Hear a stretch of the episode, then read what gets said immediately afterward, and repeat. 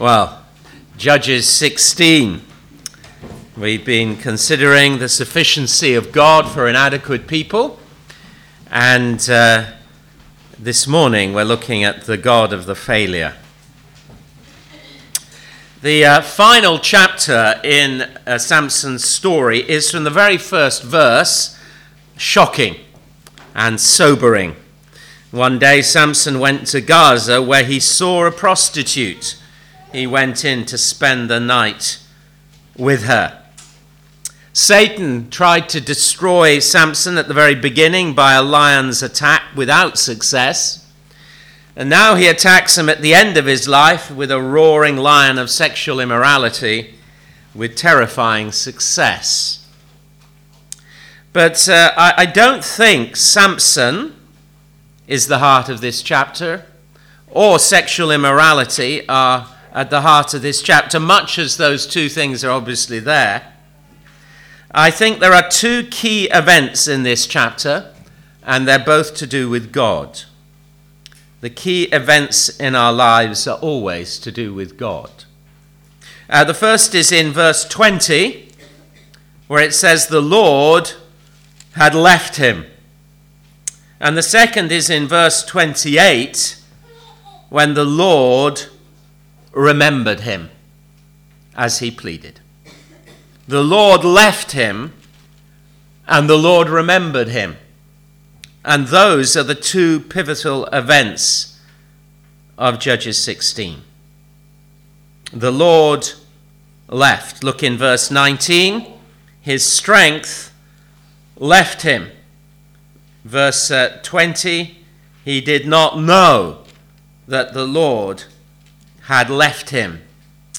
Very ominous language, because, of course, the Lord was the source of his incredible strength. He was a one-man army because he had a God who could make him so. But now Samson is bereft, and suddenly we see what Samson without God is actually like. Now, I do believe that Scripture teaches the perseverance, or should I say the preservation, of the saints. In fact, I think Samson's story rather bears that out. I think the post-Pentecost believer has the assurance of the lasting presence of God's Spirit in his life. However, I don't think the warning passages in the Bible are idle and theoretical. Even if Satan cannot destroy our ultimate salvation, he never ceases to try to destroy our lives and our usefulness. And we need to take that seriously and tremble at it, unless lest we grieve the Holy Spirit of God, with whom we were sealed for the day of redemption, Ephesians 4:30. So I don't think we can lose our salvation, but I do think that Christians can come to enormous grief, sorrow, and disaster when they give in to Satan. Now, the context of what happens here is important. 15 verse 20, Samson led Israel for 20 years in the days of the Philistines. 16 verse 31, he had led Israel 20 years. So that's actually a sobering note, because it means that what we're looking at here are events in the life of an experienced leader, a judge of Israel. And maybe you fancy that if you've been a Christian for 30 years, or been a pastor for 30 years, or been anything for that length of time, you got life pretty sewn up and you're secure. The truth is, in this life we are always tempted and attacked, whatever age we are. And indeed, Satan has some particular snares for those who've led for years, as we see here with Solomon, as we see here with Samson, but also in the sad story of Solomon's later years, you see as well. So there is a spiritual battle that you and I will keep having to fight until the Lord takes us home or he returns. And that means that you should pray for senior leaders. Maybe you think they don't need your prayer. Well, you're quite wrong. Pray for your pastors. Pray for the people you hold in high regard. Pray for Don Carson. Pray for these men. Never take for granted their continuance, because that is an act of God, the perseverance of the saints. And that will be an act of God we need in our lives as well. So what is it that happens in verses 1 to 19 that leads to that devastating verse 20? When the Lord had left him? Well, firstly, there is presumption here. Look in verse 20. He says, "I'll go out as before." And the scripture comments, he did not know the Lord had left him.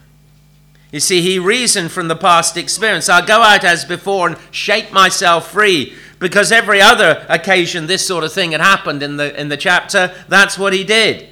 So he thought the future was assured because of the past, but he had lost touch with his current spiritual reality. And he felt competent. And he clearly felt competent regardless of obedience to God. Now, Satan has this insidious poison that he wants to drip into all of our lives. When our confidence subtly shifts from God to self. It's not even that we necessarily articulate it like that, but in our own hearts, that's actually what happens. When we come to assume God's favor rather than seeking God's favor. You assume God's favor and you just think, well, I'll be all right. God's for me. Rather than pleading on your knees that the living God would have mercy on you and give you the strength you need. Dale Ralph Davis says of Samson, Samson is a paradigm of Israel. A lot of commentators make this point. There's a sense in which Samson kind of typifies what Israel had become. One raised up out of nothing, richly gifted, who panders around with other loves, and yet apparently always expects to have Yahweh. He always expects to have God, regardless of how he behaves. That's presumption. And it's presumption there in the text of Judges 16, and it's presumption in our own lives. Beware presumption, assuming rather than seeking God's favor. Secondly, there's a process here. You go back to verse 1, and we read of this awful little event. I say little event, this tragic event in Gaza. There's something sequential, incremental in Samson's disobedience and departure from God. And the significance of the Gaza story is that it is a step towards where he ends up with Delilah. It was a path he was moving on for some time. And that is the way sin generally works. If we end up in grave sin, it's not usually by leaping into it, but it's usually by moving towards it gradually. And we become masters at concealing what is going on, even from ourselves sometimes. So when you hear of some Christian leader who makes shipwreck morally or abandons the faith, there's been something going on that you haven't been seeing. But somebody close to him probably did see some of it. There's something going on in Samson's life before he met Delilah. And verse 1 says he went to Gaza. Now that is a strange journey for Israel's judge to make. He goes into Philistine territory, and he goes to the furthest Philistine city from his home. Maybe he is seeking anonymity. And there he saw a prostitute. It isn't necessarily that he kind of planned to. He just happened to see her. And he clearly hasn't made what Job did. Job made a covenant with his eyes not to look at a woman lustfully. It's a very godly, wise, and beautiful thing to do. And Samson clearly hadn't done that. And he went in to spend the night with her. He went into her. And it's a grim process. Beware the process of sin. Now, the issue for you might be sexual immorality. But it might not be that. It might be pride, the love of self-importance, the love of being first. Or it might be something financial. There are all sorts of subtle ways that Satan wants to take us apart, and he really doesn't mind which particular channel it is that you might be more susceptible to. But he wants to lead you on a process. And the first step you might feel is not really so bad, and the next step is not really so much further, and before you know it, you're like a kid on a toboggan going down a slope who has no control at all about the speed he's going or where he's going to end up. So beware the process. Watch your life and doctrine closely, Paul wrote to Timothy, and listen to that, which he puts first. Watch your life and doctrine closely. Now, clearly, he was very concerned for Timothy's doctrine, but actually, he puts life, he mentions the life first. The life and the doctrine need to go together all the time. And part of the process here is the detachment of gifting from calling. You see, to escape the ambush that was set for him, it's unclear as to whether he knew there was an ambush set for him, or whether he guessed there might be an ambush set for him. But he gets up in the middle of the night when they're not expecting him. And he performs probably the most amazing single feat of physical strength recorded in the Bible. Because he takes the city gates. Now, the city gates are not like your front door. If you've ever taken your front door somewhere, yeah, it's doable. You can manage it. You wouldn't want to do it for a great distance, perhaps, but you could probably pick up your front door. But the city gates, these were colossal things, and it speaks of the together with two posts, and he tore them loose, bar and all. These are colossal things, and he picks them up. And we have this remarkable comment that he lifted them to his shoulders and carried them to the top of the hill that faces Hebron.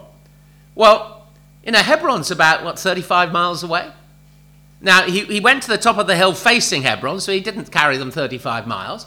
But it must mean that he carried them, say, 15 miles. I mean, that is inconceivable strength. It's a quite remarkable feat. And what happened to the people who were meant to be waiting to kill him? I have no idea, but he doesn't seem to have any problem in carrying them off without anybody stopping him. And there wasn't another man on earth who could have done such a thing. But what is he doing? He's using what God gave him, physical strength, for his own purposes. He's using his gifting for himself, not for his God. And that is somewhere Satan does want to take us. When we are maybe gifted in some way, maybe you have begun to preach, and maybe you're beginning to enjoy preaching. And there's always a snare for the preacher that we begin to preach so that people think well of us, instead of preaching so that God is glorified. So who are we serving? We serve ourselves rather than God. That's the same path that I think Samson was on. So beware. Beware the presumption of favor and the process of sin and the using of gifts for yourself and not for God. These are stepping stones to disaster in our lives too. Process. Thirdly, playing with sin. And verses 4 to 20 are one of the most graphic biblical descriptions of a man playing with sin. And there's something deeply pathetic about this relationship he had with Delilah.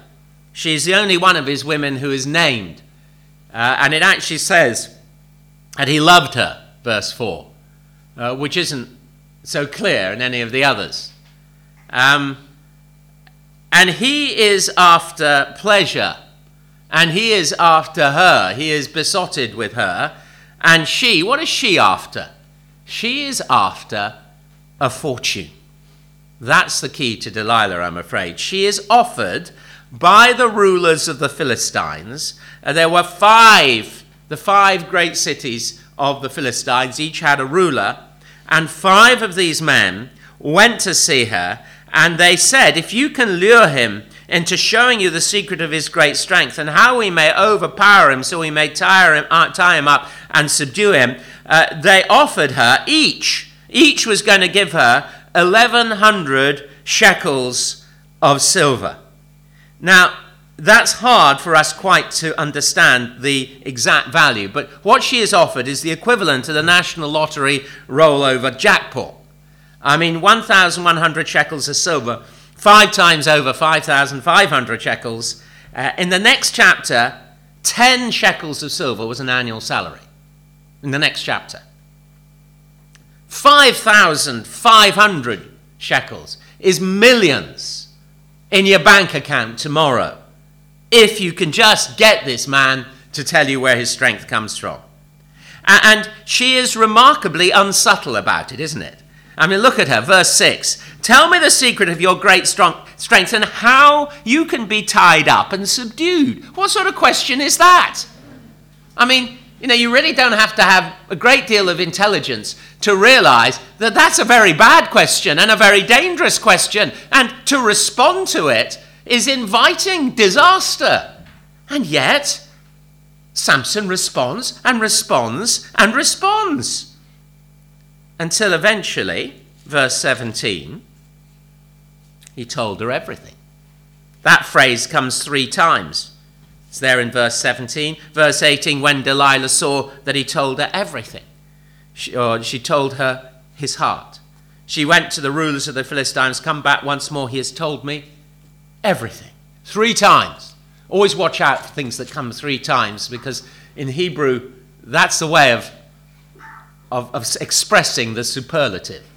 Holy, holy, holy. That's a way, therefore, whenever you see 3 things, it's almost certainly a very significant thing. He told her everything. And he told her that he had been a Nazarite from birth, and if his hair was shaved, his strength would leave him. Now, of course, his hair was not the source of his strength, but it was the symbol of his commitment to God as a Nazarite. And he tells her this.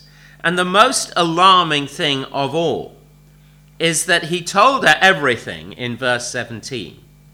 And then in verse 19, she has him and put him to sleep on her lap.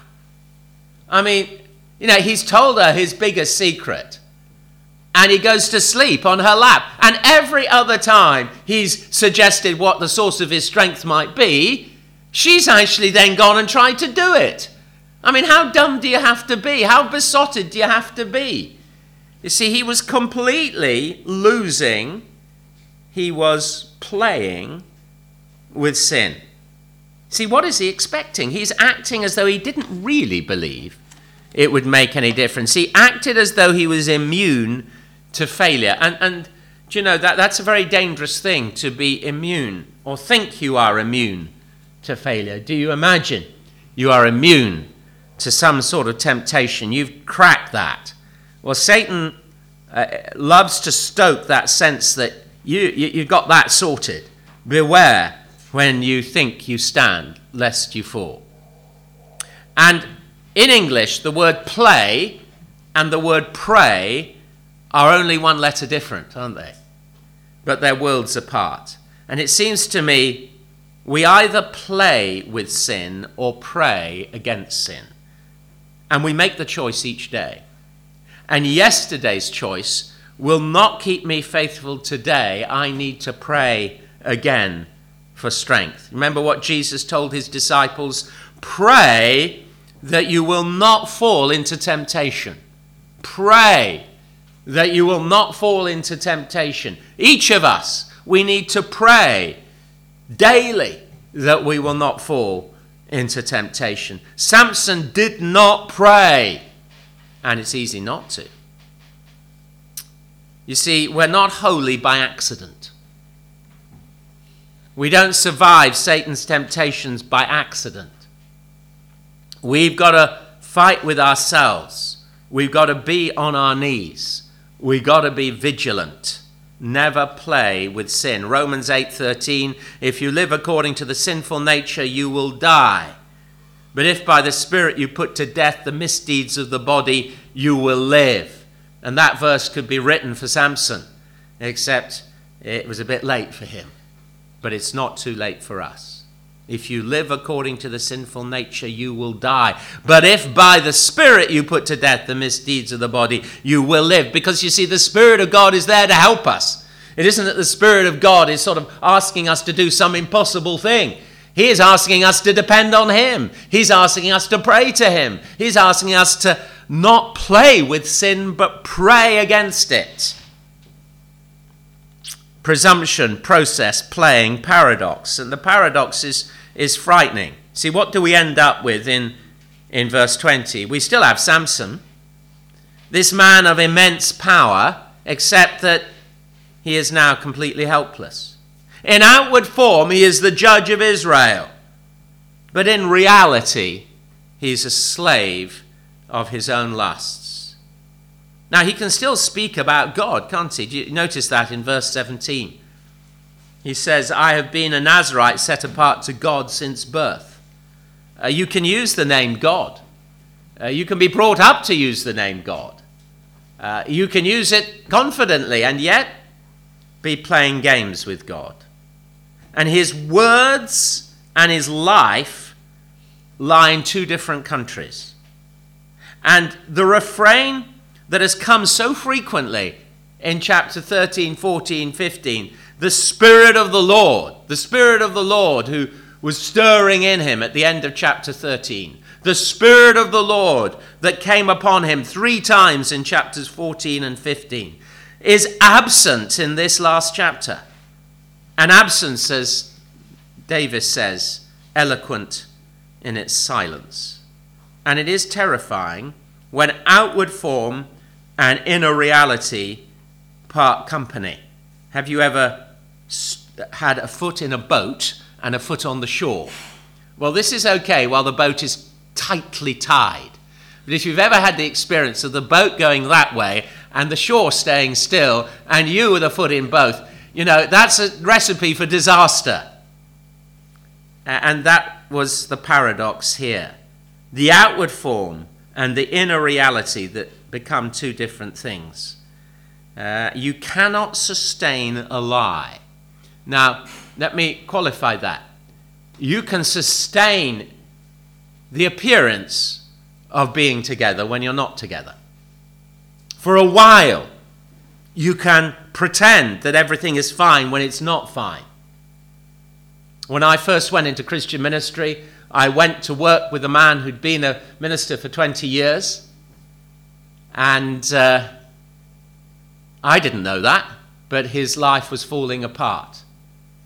And he was he came into a position where he was living a lie.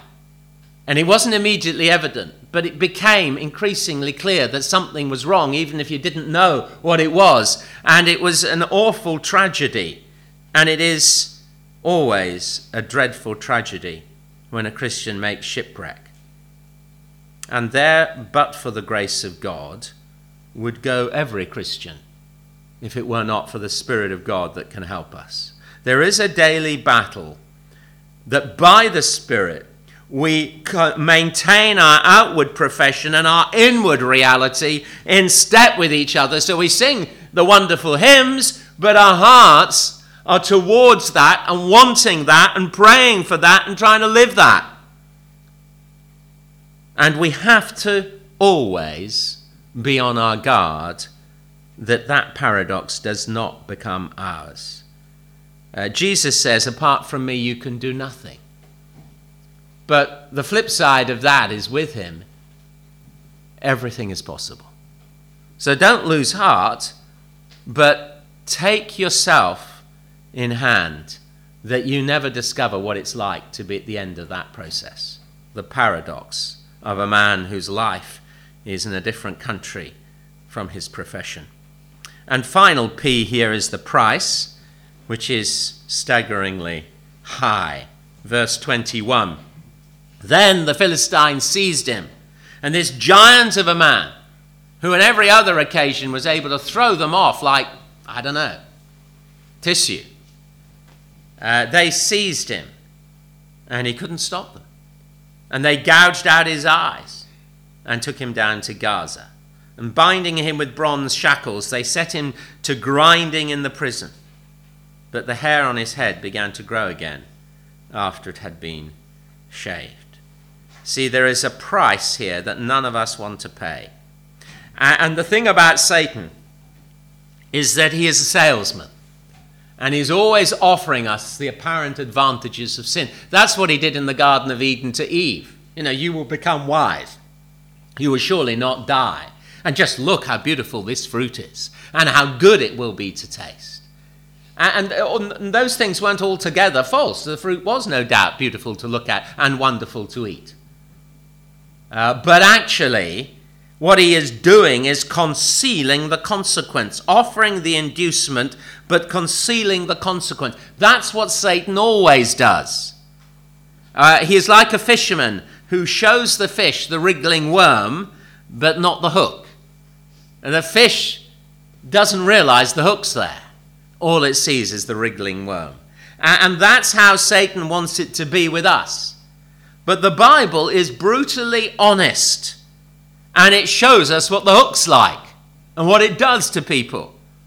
So this man paid a huge cost, an enormous cost to himself. Seized, in verse 21, blinded, imprisoned, chained, humiliated. The man who once terrified the Philistines, in verse 25, entertains them as though he were a circus act. There's a cost to himself, but there's also a cost to God's honor. And you know, those two things do go together for a believer. It's extraordinary, but God allows his honor to be associated with us. And he allows his honor to become vulnerable so that his glory on earth can be besmirched by our conduct. And that is a terrible thing, where I profess to follow him, but anybody can see that what I've just done is actually dishonoring and horrible. The Philistines gather for a huge party of celebration, verse 23, a great sacrifice to Dagon their god, and they gather to celebrate. Have you ever wondered why they didn't just kill him? After all, he was their enemy. Why didn't they just kill him? Why blind him and let him, still be alive? Well, presumably because they wanted to get maximum advantage. They had this sort of event in mind. They wanted to milk it for all they were worth.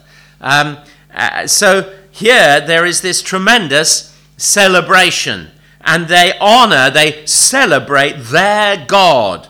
Verse 23, our God, verse 24, our God has delivered our enemy into our hands. And the word delivered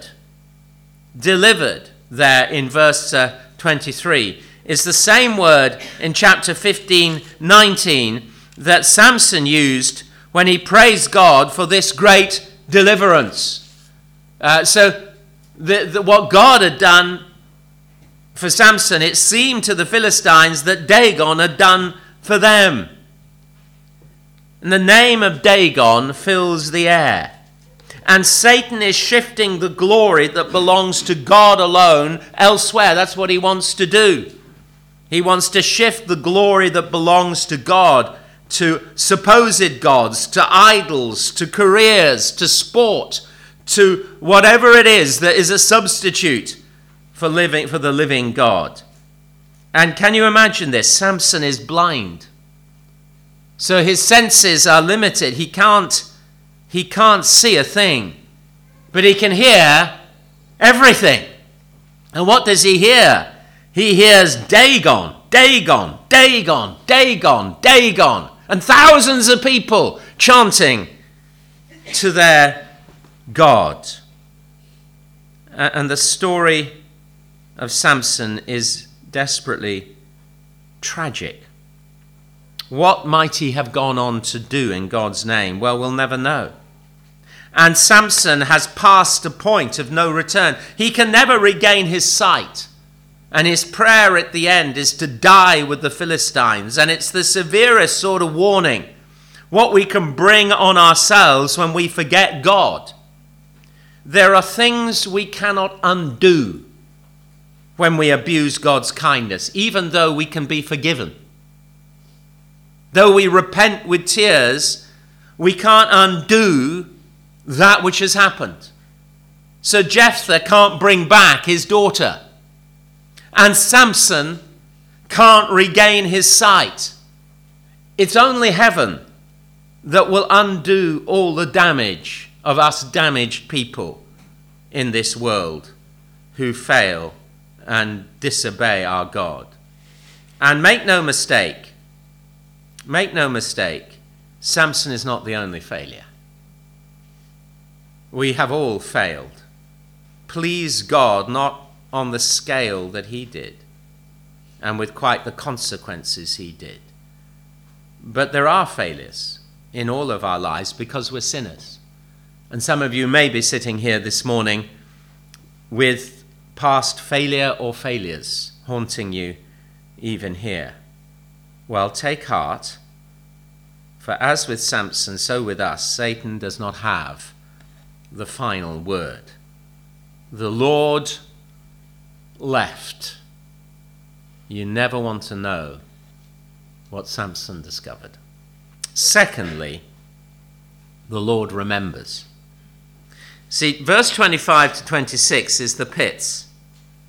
The Philistines, praising their God, verse 25, are in high spirits. They've been probably drinking and celebrating, and they're shouting, "Bring out Samson to entertain us." And there's a general party spirit. So they call Samson out of the prison, and he performed for them. It is a scene of abject humiliation. Here it is, utterly pitiful. And having performed for them, the servant he stood him among the pillars in verse 25. Like one would park a car or leave a donkey. He was put among the pillars after he had performed for them.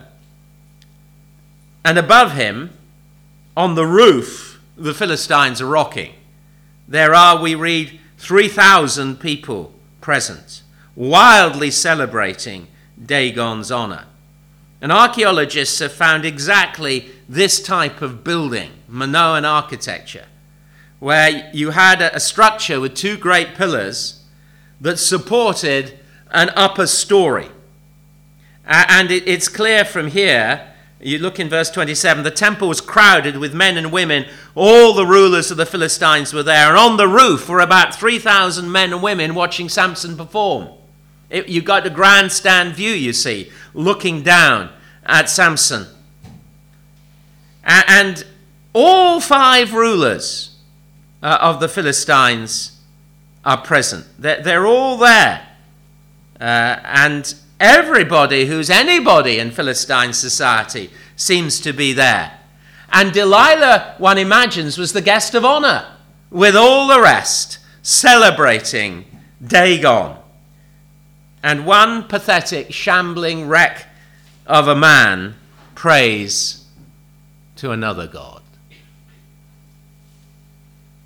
In the midst of the idols of our generation, make sure you pray to another God. And there is no pit, there is no place where our God cannot hear and answer such prayers. And this is the third great prayer of the Samson story. It's a passionate prayer. It's a great cry.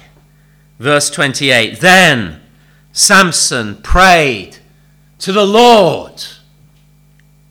O sovereign Lord, remember me, O God. Please strengthen me just once more and let me with one blow get revenge on the Philistines for my two eyes.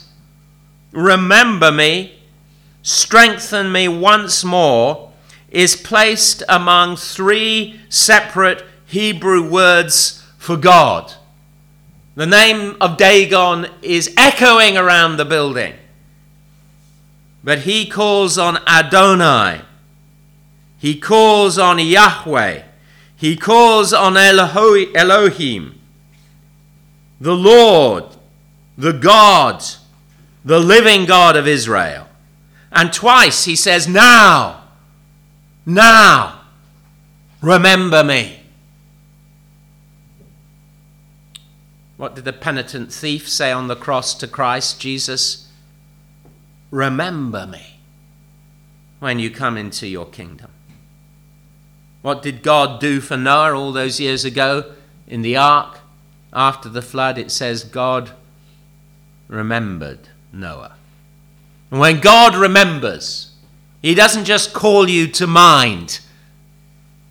He remembers and acts in such power that only he can. When God remembers you, it changes everything. And Samson reached out his hands to the pillars. And he pushed. Now, in verse 24, we see that Samson was already known as the one who laid waste our land and multiplied our slain. And we've seen these stories of colossal number of Philistines that had been killed by Samson, liberating the Israelites from the grip of the Philistine domination. But verse 30 says that he pushed with all his might, and down came the temple on the rulers and all the people in it. Thus he killed many more when he died than while he lived. And the Philistine elite is wiped out at one blow.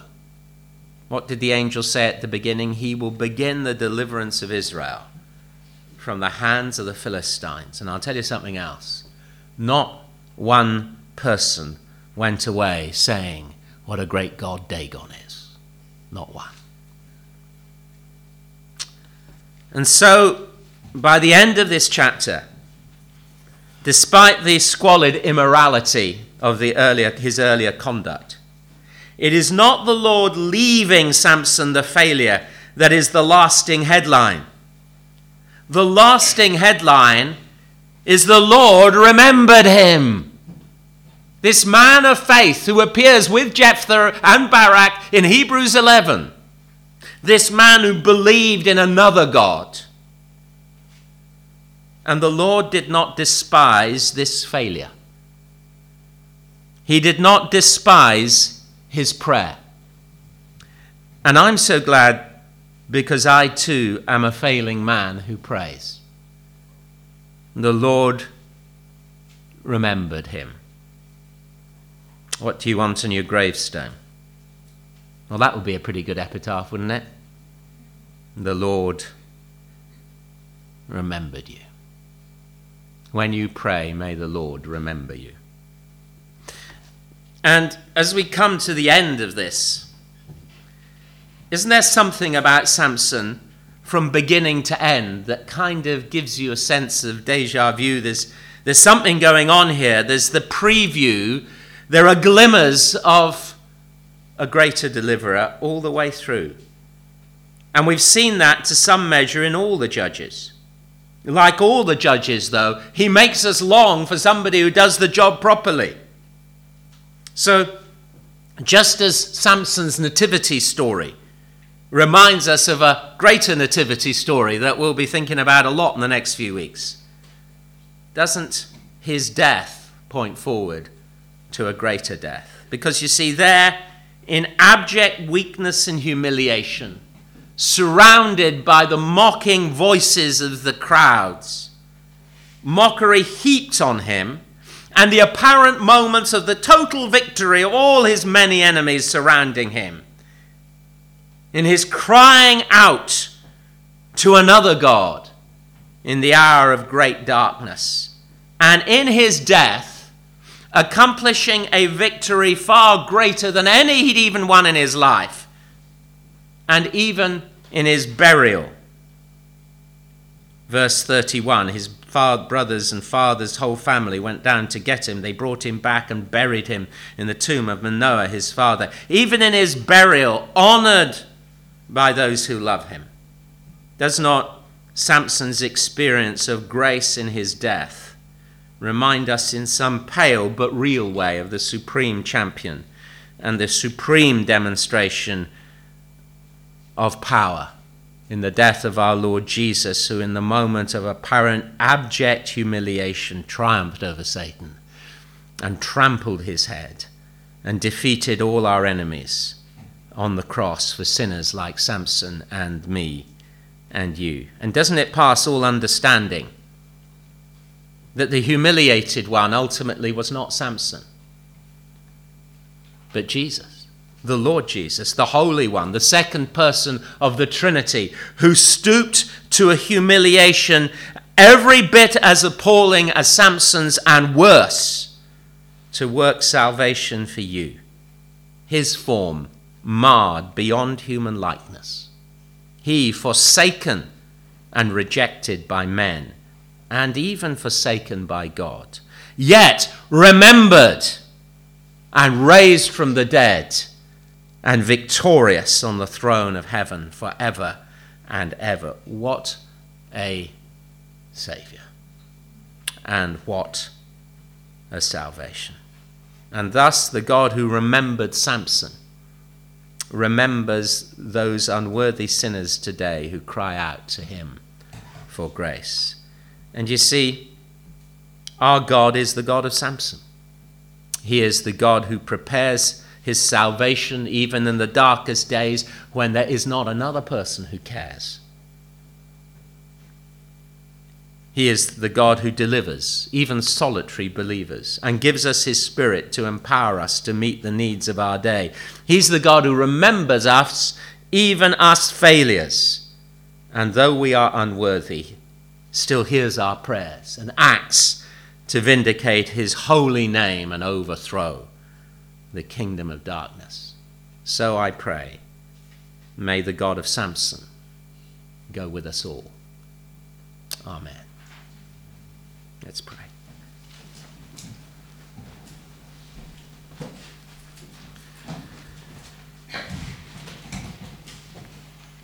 Lord, we worship you for what your word teaches us about yourself and the searchlight that you shine into our hearts and our lives. And Lord, we are humbled by your word. It exposes not just Samson's iniquity, but our iniquity. For we too are sinners, we too fail. We too are tempted, and we too stumble and fall into sin. And Lord, we plead with you that you would keep us from the processes that Satan wants to take us on, the path to disaster.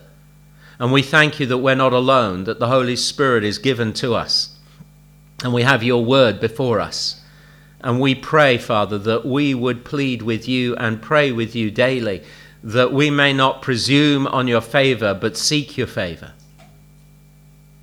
And Lord, we want to be men of prayer and women of prayer, those who cry out to another God in a godless age. And Lord, we praise you that you are able to deliver, and you remember sinners still. Remember us, O Lord, we plead.